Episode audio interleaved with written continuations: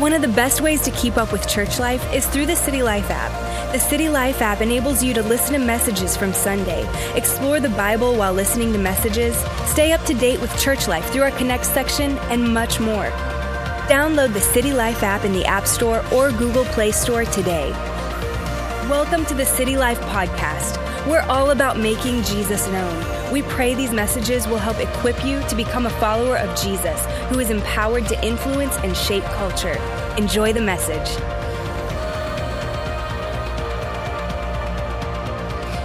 What is church? Is it a building? With some pews A piano? and stained glass? Or is it something more? 2,000 years ago, the church was born. It wasn't made up of the famous, the rich, or the powerful. It was made up of everyday people who passionately believed in the message of Jesus. It was the beginning of a revolution of love and freedom that would change the world forever.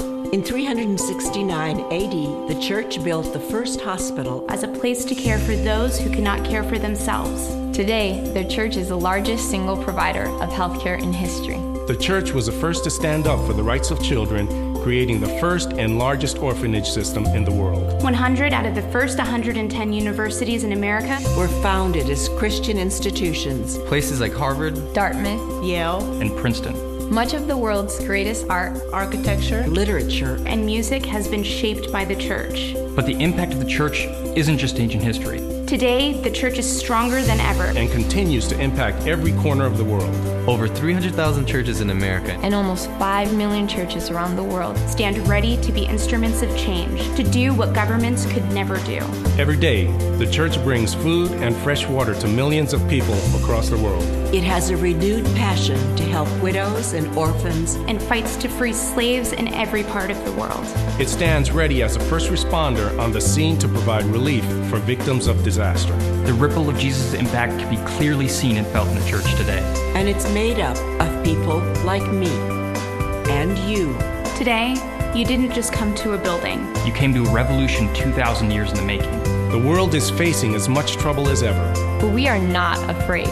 We were created for such a time as this. we will continue to do what we've always done. Proclaim the message of Jesus. to help a world that needs him so desperately.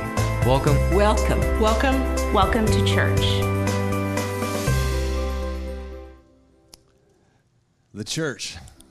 Um, that is terminology that means a lot of different things to different people, doesn't it? Uh, some people think of the church as being a building, but it's not. But what the church is, it's this radically diverse group of people from all around the world. Um, they're from every culture, every nation, and, and these are people that over the past 2,000 years have experienced the love and life changing power of Jesus Christ, the Son of God.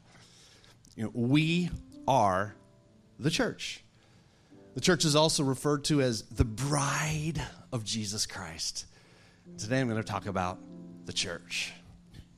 Yesterday, I had the opportunity to perform a wedding ceremony uh, over in Dallas, and I performed uh, Andrew and Anastasia's wedding, and it was awesome. It was awesome. The chilly air didn't feel as cold as I thought it might feel, and and uh, it, it, it was an amazing time. But during the ceremony, right right during the ceremony, my mind drifted for just a moment from that, and I I, I, I came to this this reminder in my head that Christian that, that, that a marriage in fact, the reason God gave us marriage is so that we would understand what it means for a groom to love a bride, and that's how Jesus loves us. That Jesus loves his bride, and he accepts her even with her flaws. That's the love of God in the church, which is like marriage. Today, I'm sharing another one of my messages from my Real Questions series. Over the past three years, oh, every few weeks or so, what I'll do is I'll share one of these messages uh, that addresses a question that, that pops up in our culture quite a bit. It may be a question that you have. It's very likely today's question is a question that you have been asked before.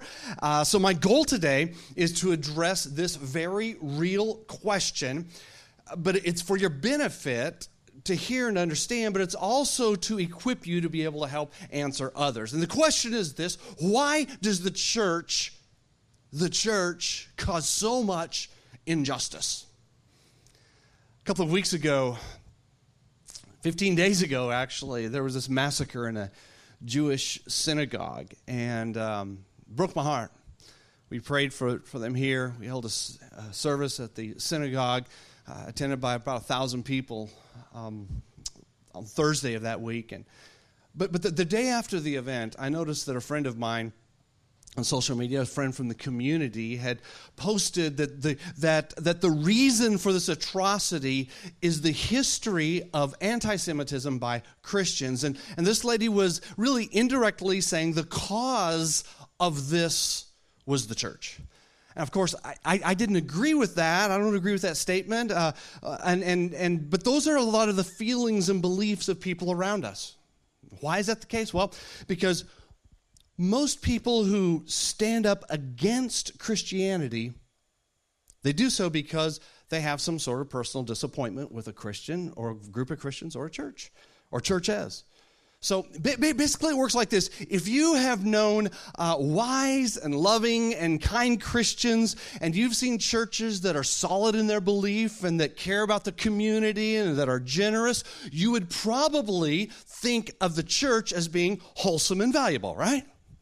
But on the other hand, if most of your interactions or your experiences have been with what I would call nominal Christians, people who say they're followers of Jesus but don't really practice their faith, or possibly uh, another extreme, which would be maybe self righteous, intolerant kind of fanatics, you know, then you would likely see Christians as being extreme.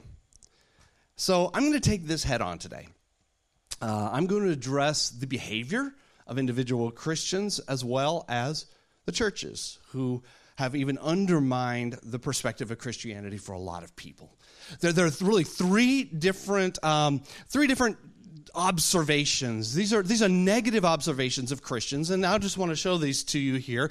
The first one is character flaws, because uh, character flaws in Christians, and and you know it's it's real. Uh, there's this question that, hey, if Christianity is truth, then why are there so many non Christians who even live better lives than Christians?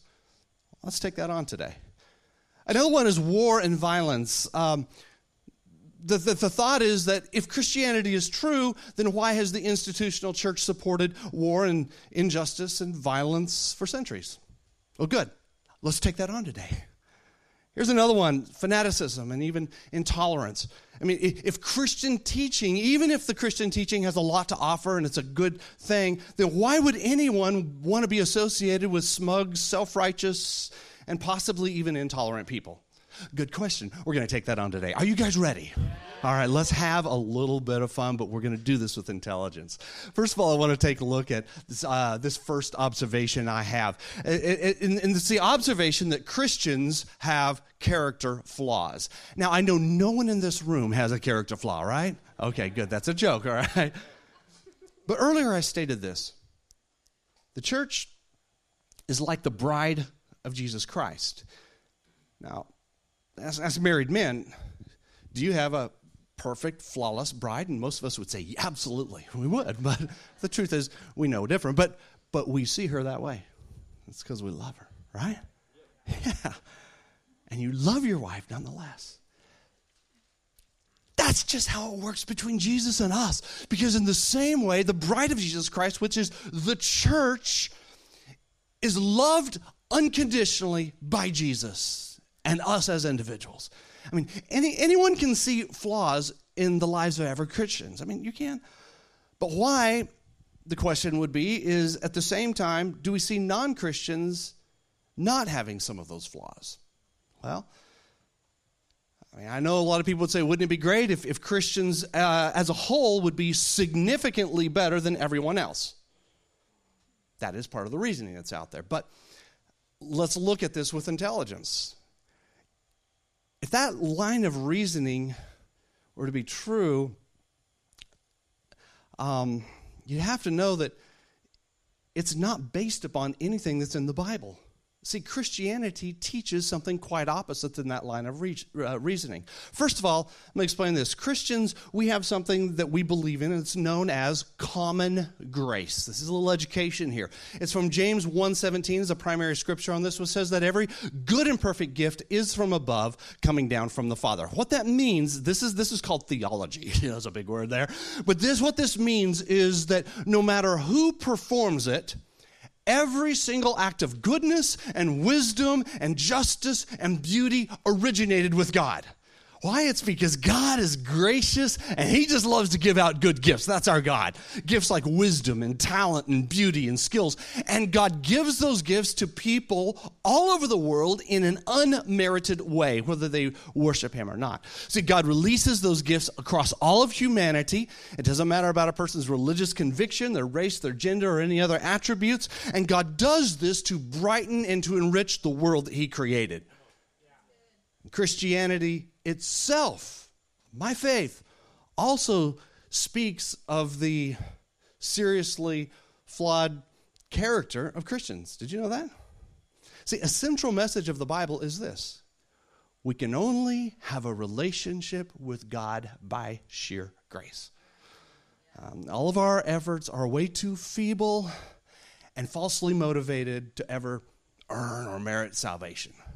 We believe also in something else, and that's a kind of big word. Preston actually used it last week. It's called sanctification. What that means is, is that we are in a continual state of growth in our character and changes in our behavior. But this is also a very gradual process that begins after a person becomes a Christian. So, so here's, the, here's the truth. This is Christianity. It's this, is that all Christians, you, me, everyone, we are all a work in progress. So, so the, the mistaken belief that a person has to clean up and even perfect his or her own life to be good enough for God, that's not even Christianity. That's other religions. Therefore, authentic Christian churches, if they're really Christian churches, they will always be filled with broken people, flawed people who still have a long way to go emotionally, morally, and spiritually. The church is like a hospital. It's not a museum of the perfection.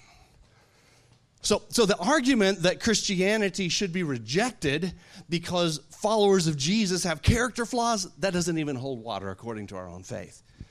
Here's the second observation is that religion incites violence. Uh, the, the, question is Does Orthodox religion in general, regardless of what it is, does it inevitably lead to some type of violence? And now that idea is taught in our schools and universities. I was taught that, so let's deal with that. In his book, God is Not Great How Religion Poisons Everything, Christopher Hitchens, he says this. He says, Religion is not unlike racism. One version of it inspires and provokes the other. Religion has been an enormous multiplier of tribal suspicion and hatred. And at first glance, that may seem to be true. The truth is, even Christian oriented nations have institutionalized um, imperialism and violence and oppression uh, through, through the Inquisition as well as the African slave trade. Also, though, the Japanese Empire of World War II grew out of a culture that was affected and impacted by Buddhism and Shintoism.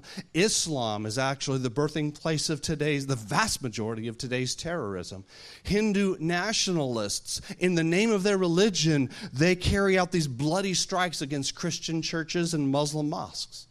So there is evidence that seems to indicate that religion aggravates human differences until they boil over into war and violence and then the oppression of minorities. But I also have to say, let's be intelligent. There are some serious problems with that very, very narrow view. There's something called the communist Russians, the communist Chinese. How about the communist Cambodian regimes? That I saw very, very evidenced in the 20th century. They completely rejected every organized religion and any type of belief in God. See, these societies were actually all rational and they were fully secular, and every single one of them produced massive violence against its own people without the influence of any religion. Why? Well, here's what I, here's what I feel. I believe that when the idea of God is gone and there's a vacuum there, uh, a society will try to trans just just make anything something else uh, wonderful. Something else is going to become God to them. They have to do this to feel morally and spiritually superior. That's just going to happen. The Marxists they exalted the state. The uh, the Nazis exalted race. That was their religion. Now, violence in the name of Christianity, though, it is a terrible reality. I will admit that. And it absolutely must be addressed by those cultures. And there is no excusing it ever. But in this last century, violence has been inspired as much by secularism as by religion. So, societies who rid themselves of all religion have been just as oppressive as those steeped in religion. So, we can only conclude then that there is some force of violence that's deeply rooted in humans' hearts and souls, and it expresses itself regardless of what a person believes or even what the society may believe. So ultimately, violence, violence in a society cannot be absolutely inspired by religious beliefs of that society. Let's take a third, third observation that Christians are fanatics and intolerant. Now, this is the one that hits home to most of us. Because just about everybody, you have a friend or a relative or someone that you know became born again, and they just seem to go off the deep end. You, you know what I'm talking about? They're all about declaring their disapproval of a different group or a sector of society, and and uh, and and you know when they discuss their faith, they come across as being very intolerant and self-righteous. Here's the challenge: many people try to understand Christianity from this, this, this spectrum. Uh, the spectrum of, of, of, nominalism at one end and uh, let's call it fanaticism at the other end. See, nominal Christians at one end, uh, that would be a person who is Christian in name only, and they don't practice their faith. Uh, they don't even really hardly even believe it. They're just, eh, yeah, I'm a Christian, okay? At the opposite extreme are what I would call fanatical Christians. Now, a fanatic is someone who is thought to like over believe or over practice their, their faith, their Christianity. But, but I actually prefer to call a person like that an intense Christian, okay? See, now, you know, the onlookers reason that really the best kind of Christian is not one on either extreme, but it's someone who's kind of in the middle. And you have probably been told that. It's very prevalent in our society. Someone who doesn't go all the way with it, but someone who believes it, but isn't like too crazy devoted to it. See, the, the problem with this approach is that it assumes that Christianity is basically a form of moral improvement. That's why many people in our culture will say, I need to go to church so I can be a better person. But that's not the purpose. You see, intense Christians, therefore, should become intense moralists. Or at the same time, uh, we'd have to say they were pretty much like the people that were around at Jesus' time, which were called the Pharisees. Now, the Pharisees, let me tell you about them. They were an outspoken group of people. They were deeply religious, but they usually missed the mark. Um, people like this, they assume they're okay with God because of their moral behavior and their good deeds and their solid understanding of the Bible and what they stand up for. And, and I'm telling you guys, though, all those things are good. Okay, Th- those are good things. But we don't become right before God because of those things. You see, if a person believes that, that these outward things make them more righteous, then their attitudes, those attitudes that they have in their heart, will tend to lead toward feelings of superiority and arrogance toward those who do not share their intensity. those superior attitudes then can lead to abuse, exclusion, and oppression. I've seen it. Some of you have as well. So, what if instead the heart of Christianity is something that we would just simply call salvation by God's grace? In other words, we are made righteous before God not because of what we do, but because of what Jesus has done for us. And that belief creates something very different in us. It causes us to be humble, not arrogant. Here's what I think I, I just think that people who are fanatics are so extreme because they're not, not because they're too committed to the gospel, but to be honest with you, it's because they're not committed to the gospel enough. Paul said it this way He said, Salvation is never a reward for good works or human striving. Think of some of the people that you would consider to be fanatical. Um, possibly they are overbearing, uh, self righteous, opinionated, and insensitive and even harsh. Why? it can't be because they are too Christian. You see? Because if you were too Christian, yes, you I mean you would be courageous and zealous, but at the same time you would be fanatically humble, sensitive, loving, empathetic, forgiving, and understanding just like Jesus. Remember, Jesus is the one who said to the extremists who are wanting to execute, to stone a woman to death for adultery, he said, Let any one of you who is without sin be the first to stone her. They all left. Who was left? Just Jesus, the one without sin. So he picked up a stone and did what? Nothing. Nothing. See, extremism, which leads to injustice, truth is it's a constant danger within any type of religion but but as followers of jesus christ the antidote is not to tone down or to moderate our faith but it is to grasp a fuller and truer faith in the lord jesus christ and then you can very simply rest in the grace of Jesus and you don't have to strive. Jesus himself is the one who conducts the biggest critique of our own faith. Did you know that? He did. He, he did the biggest. In his famous Sermon on the Mount, which is found in Matthew 5, 6, and 7, go read it on your own later on, he doesn't at all criticize the non religious folks. Do you know what he's doing? He's criticizing the religious people. Jesus, uh, this, okay, hold on for a second. Listen, hear me out. Jesus literally criticizes people who pray and give to the poor and seek to live according to the scriptures. But he says they're doing so because they want to gain attention and to get power for themselves. See, Jesus criticized them because what they're doing is they're trying to use their good deeds as leverage over people and even leverage over God himself because of their spiritual performance. See, this causes then a person to become judgmental and condemning, uh, very quick to give criticism, and even unwilling to accept any kind of criticism themselves. so that would become an intolerant fanatic. You understand what I'm talking about? An intense Christian. See, in the teachings of Jesus, he continually says to the respectable and to the upright religious people, he says, Truly I tell you that the tax collectors and the prostitutes are going to enter the kingdom of God ahead of you. Jesus continually uh, condemns, and sometimes in some very, very colorful language, legalism, self righteousness, and bigotry, and the love of money and the love of power. He comes after it all. Luke 11, you know what he says to the religious people? He says, You clean the outside of the cup and dish, but inside you are full of greed and wickedness. The cup and the dish, meaning them.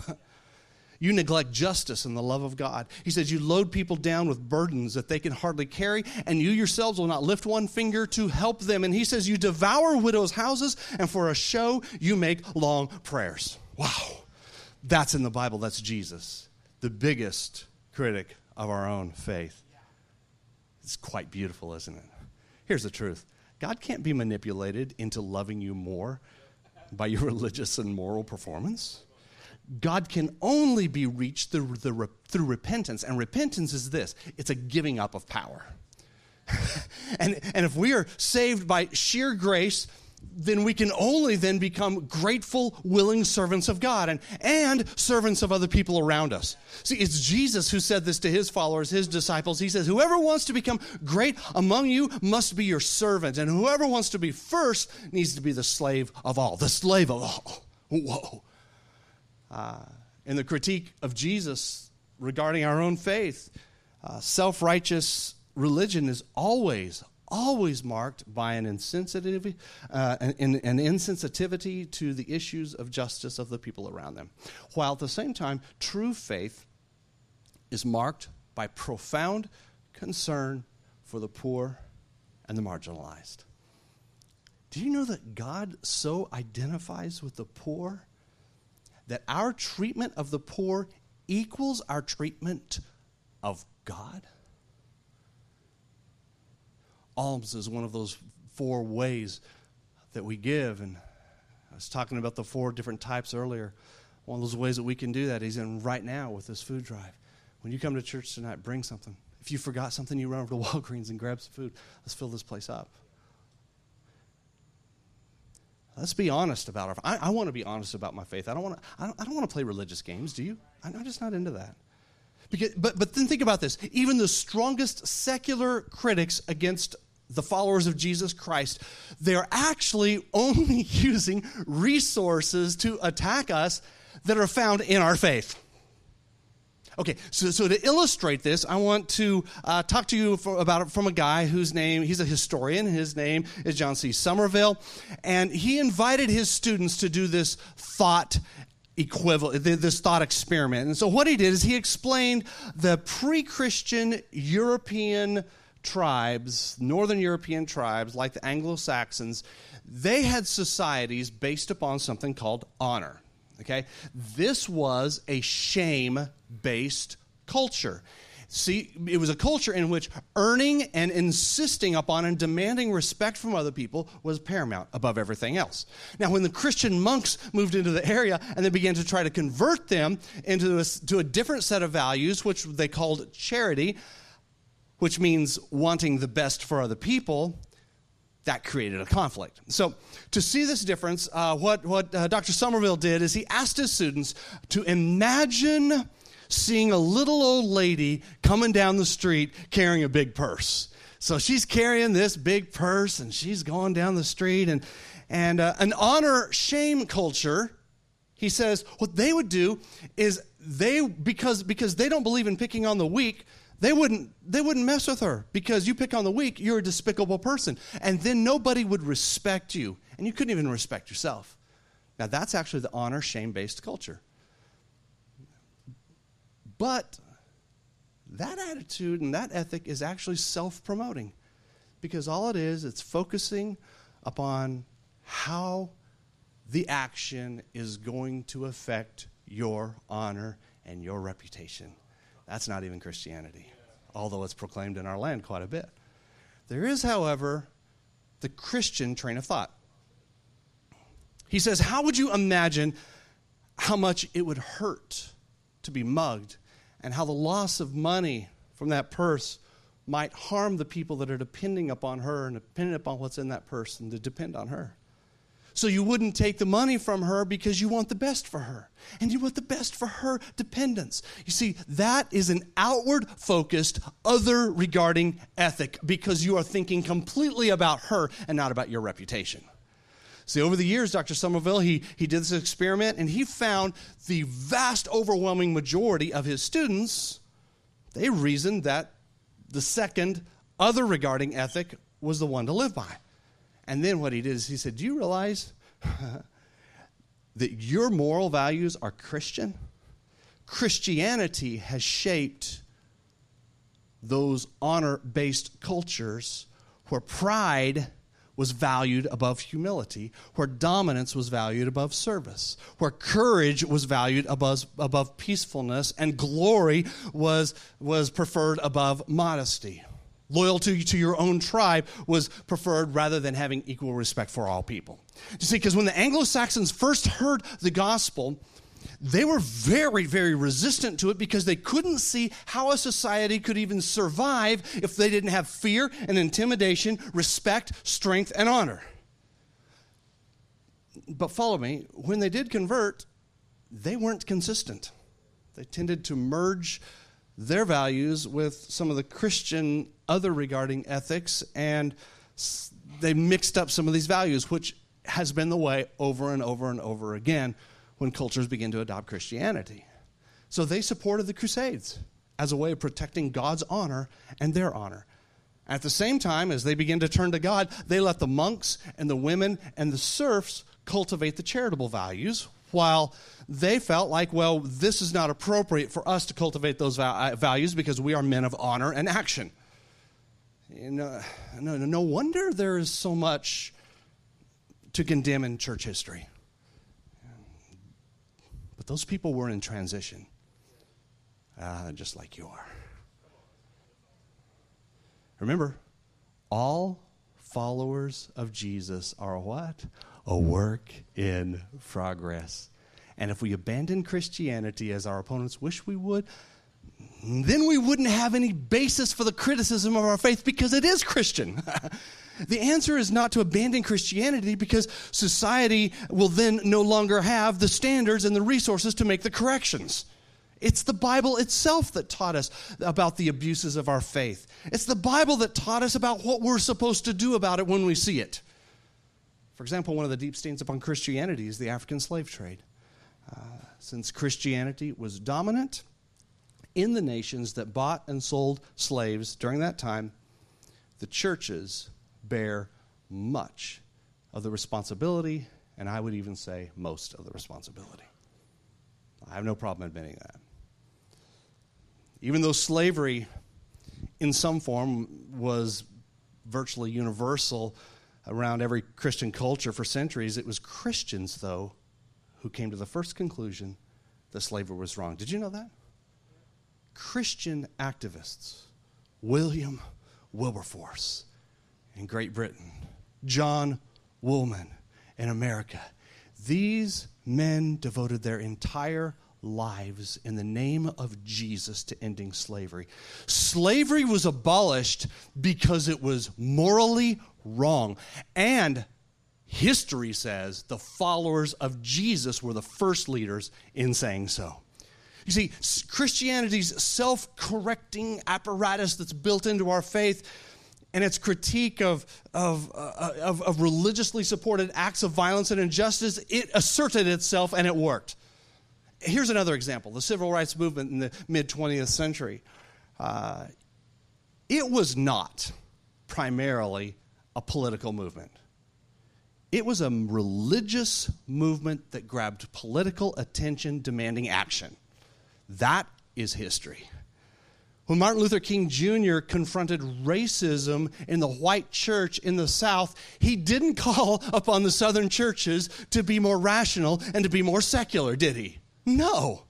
He invoked the moral law of God and the scriptures, and he boldly called upon white Christians, in fact, white pastors, to be more true to their own beliefs and to realize what the Bible really teaches. He, he, didn't say, well, all truth is relative and everyone is free to determine what's right or wrong for themselves. If he would have, the civil rights movement wouldn't have happened. If everything is relative, there would be no incentive for the white people to give up their power for slavery to end. What Dr. King did is he quoted the prophet Amos. He says, Let justice roll like a river, righteousness like a never failing stream. And the greatest champion of justice in our era he knew that the antidote to racism was not less Christianity, but deeper and truer Christianity. See, when people have committed injustice in the name of Jesus, they are not being true to Jesus himself. Because Jesus himself was a victim of injustice. And even though when he was a victim of injustice, he called upon the people who were delivering that injustice to him to be forgiven. He says, Forgive your enemies. You see, when people give their lives to liberate others as Jesus did, they're actually truly recognizing real Christianity, the kind that Dr. King and William Wilberforce literally gave their lives for. Church, this is my faith. I am a Christian. I'm saved by God's grace. I am 100% forgiven, not because of anything that I've done, and I am continually being changed to simply be more like Jesus. That's Christianity. Will you join me? Because eternity does really hang in the balance. I'd like for there to be no movement at this time, and I want us to focus internally. Please. Because you might be here today and your eyes are being opened to the beauty of what Jesus did for you. Maybe you've never really completely surrendered your life to Jesus. Possibly you're here today and you've drifted from relationship with God and you're even in this atmosphere and you're just feeling the conviction of God even when we were singing and worshiping. Worship was so beautiful. If you want to know this Jesus that I talk about, you want a new beginning, you want to give your life to Him, I'm going to give you an opportunity to res- respond. It's going to be very simple. It's just by lifting your hand. That way I can connect my faith with yours. Knowing this is that Jesus loves you more than you can imagine, and He died for you so that you can have eternity, so you can live to forever. And today, now, this is the time to live. So if you want to be included in this closing prayer, surrender your life to Jesus. I'm going to ask you to lift your hand at the count of three so that I can see it and connect my faith with you. Will you do so? One, two, three. Lift your hand for me, please. Just lift your hand for me. Thank you. Who else? Who else? Okay, you guys can put your hands down. And here's what I'm going to ask that we do. If you lifted your hand, I'm going to ask you, as well as every other person in this room, to please stand. Please stand. Please stand. And I want you to pray these words with me. If you lifted your hand, pray these words with me. Believers, I want you to pray it as well, even as a reaffirmation of your faith. Pray these words Dear Jesus, thank you for dying for my sins. I believe you're the Son of God. Today I give up my past and I embrace the future that you have for me. Thank you for your grace. In Jesus' name, amen.